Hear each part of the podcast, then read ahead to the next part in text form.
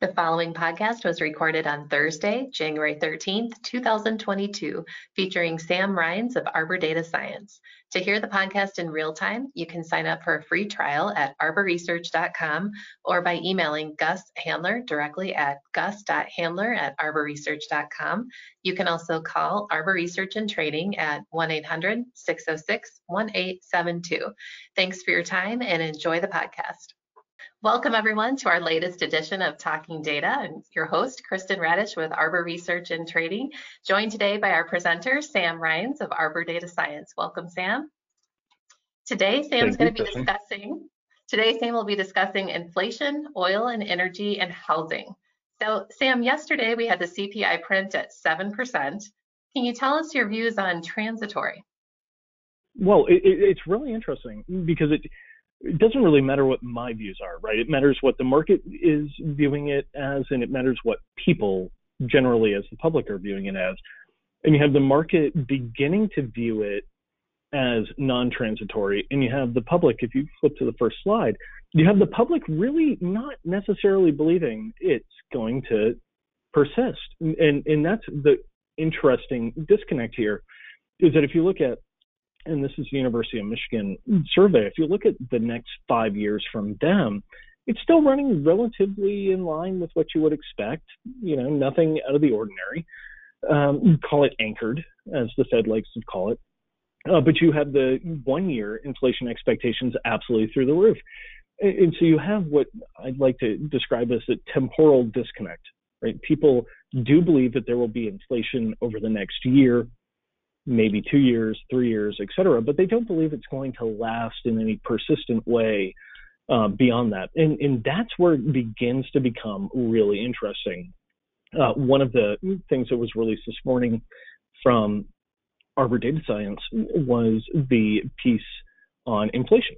Uh, and what you saw was there's a pretty high expectation that you're going to be able to hit 2% over the next 10 years but what there was a fairly interestingly low expectation of was anything over that, right? The two and a half, the three, three and a half percent uh, percentage figures were relatively low, and that kind of matches up with what we're seeing from the University of Michigan here.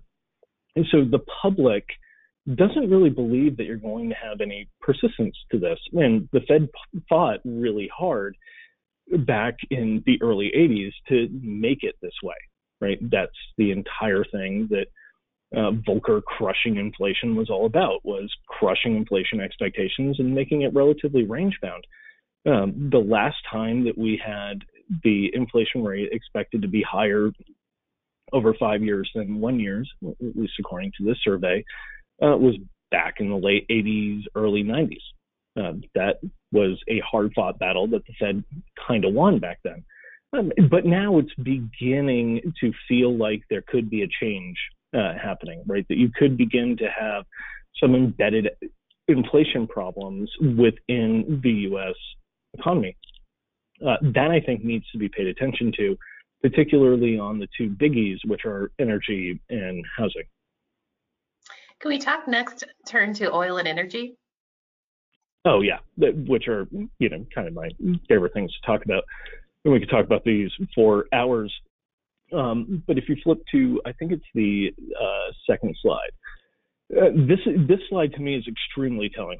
Uh, you have $80 WTI in the U.S., which should be extremely profitable for U.S. oil companies, but you don't have anywhere near the pickup in rig count that you would expect, right? Which kind of predicts future uh, output for oil in the US.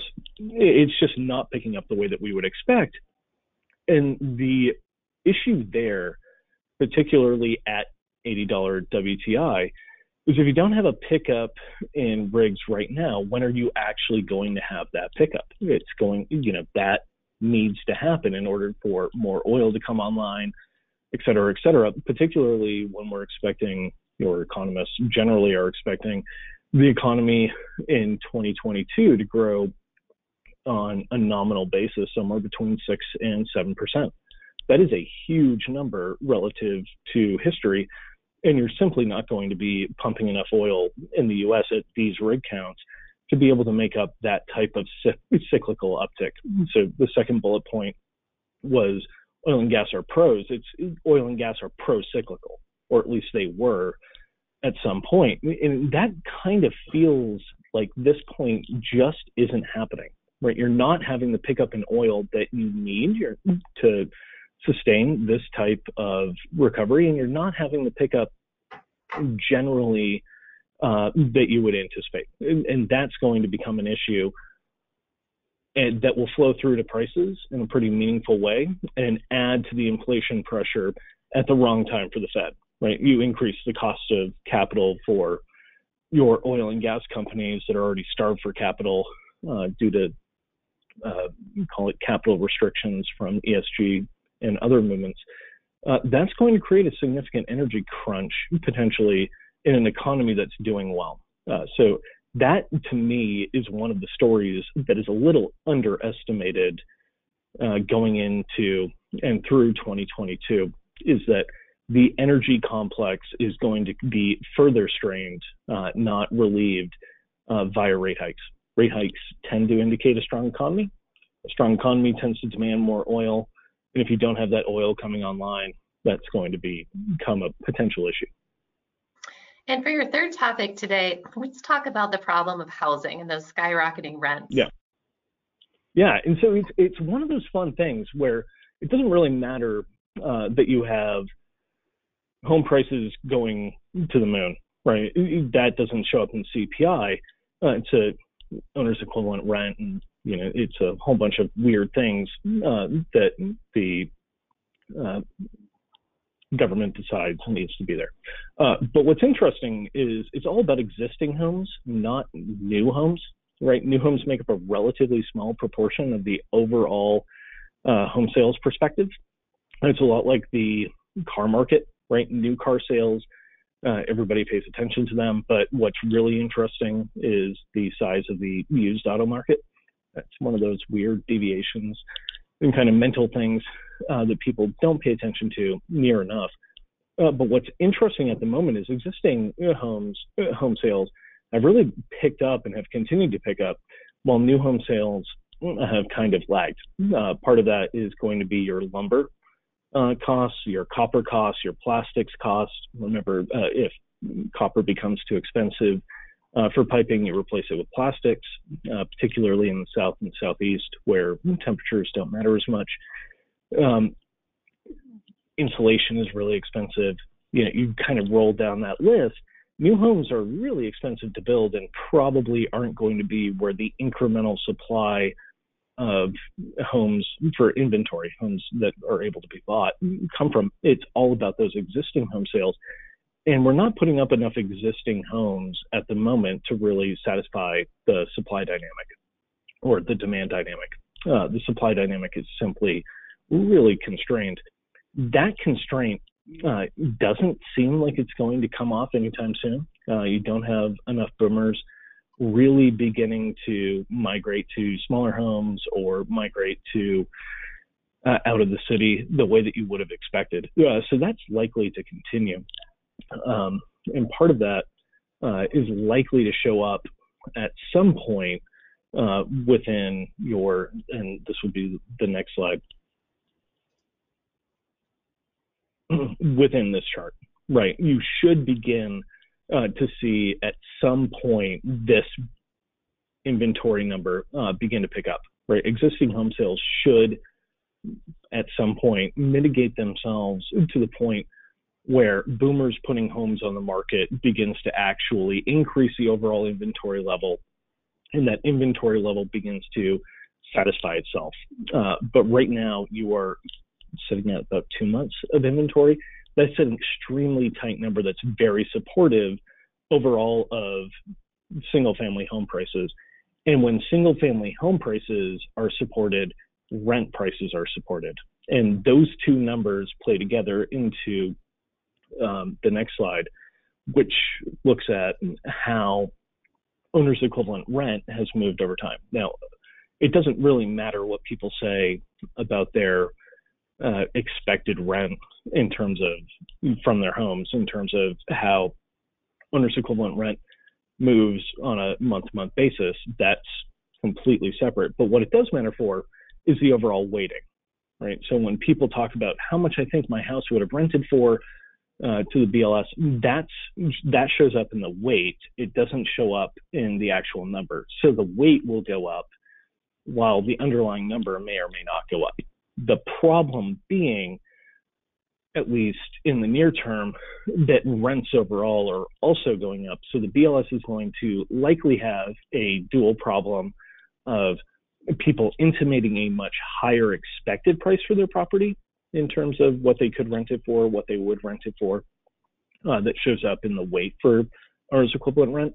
And they're also going to show, they're also going to have the problem of rents continuing to increase on the other front. As long as home prices are going up, you're going to have rent prices go up.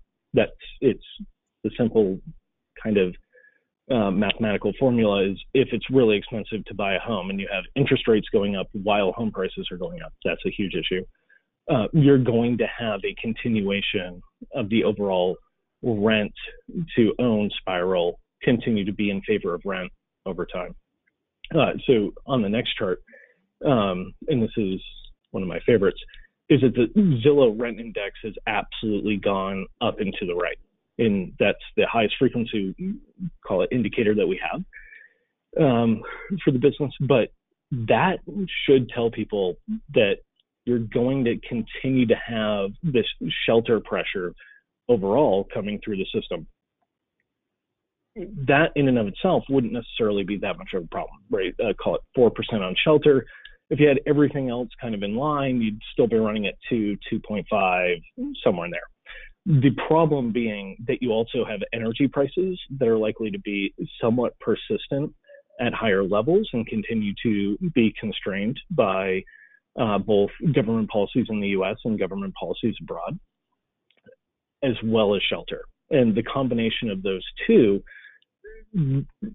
has the fairly significant potential to continue to have pr- pricing pressure to the upside over time. So while it's really interesting to look and say that consumers think that this is going to uh, be a one, maybe two year uh, type uptick in price, that's fine.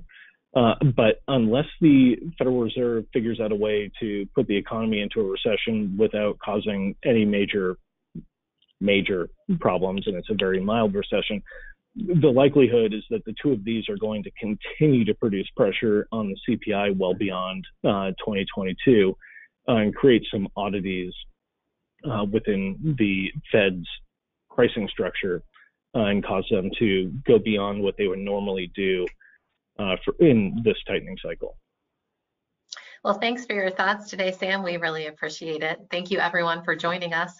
As a reminder, Arbor Research and Trading is an institutional research and brokerage firm. Our two most prominent offerings are Bianco Research and Arbor Data Science. For further information or any questions, please contact Gus Handler at gus.handler at arborresearch.com. Have a great day.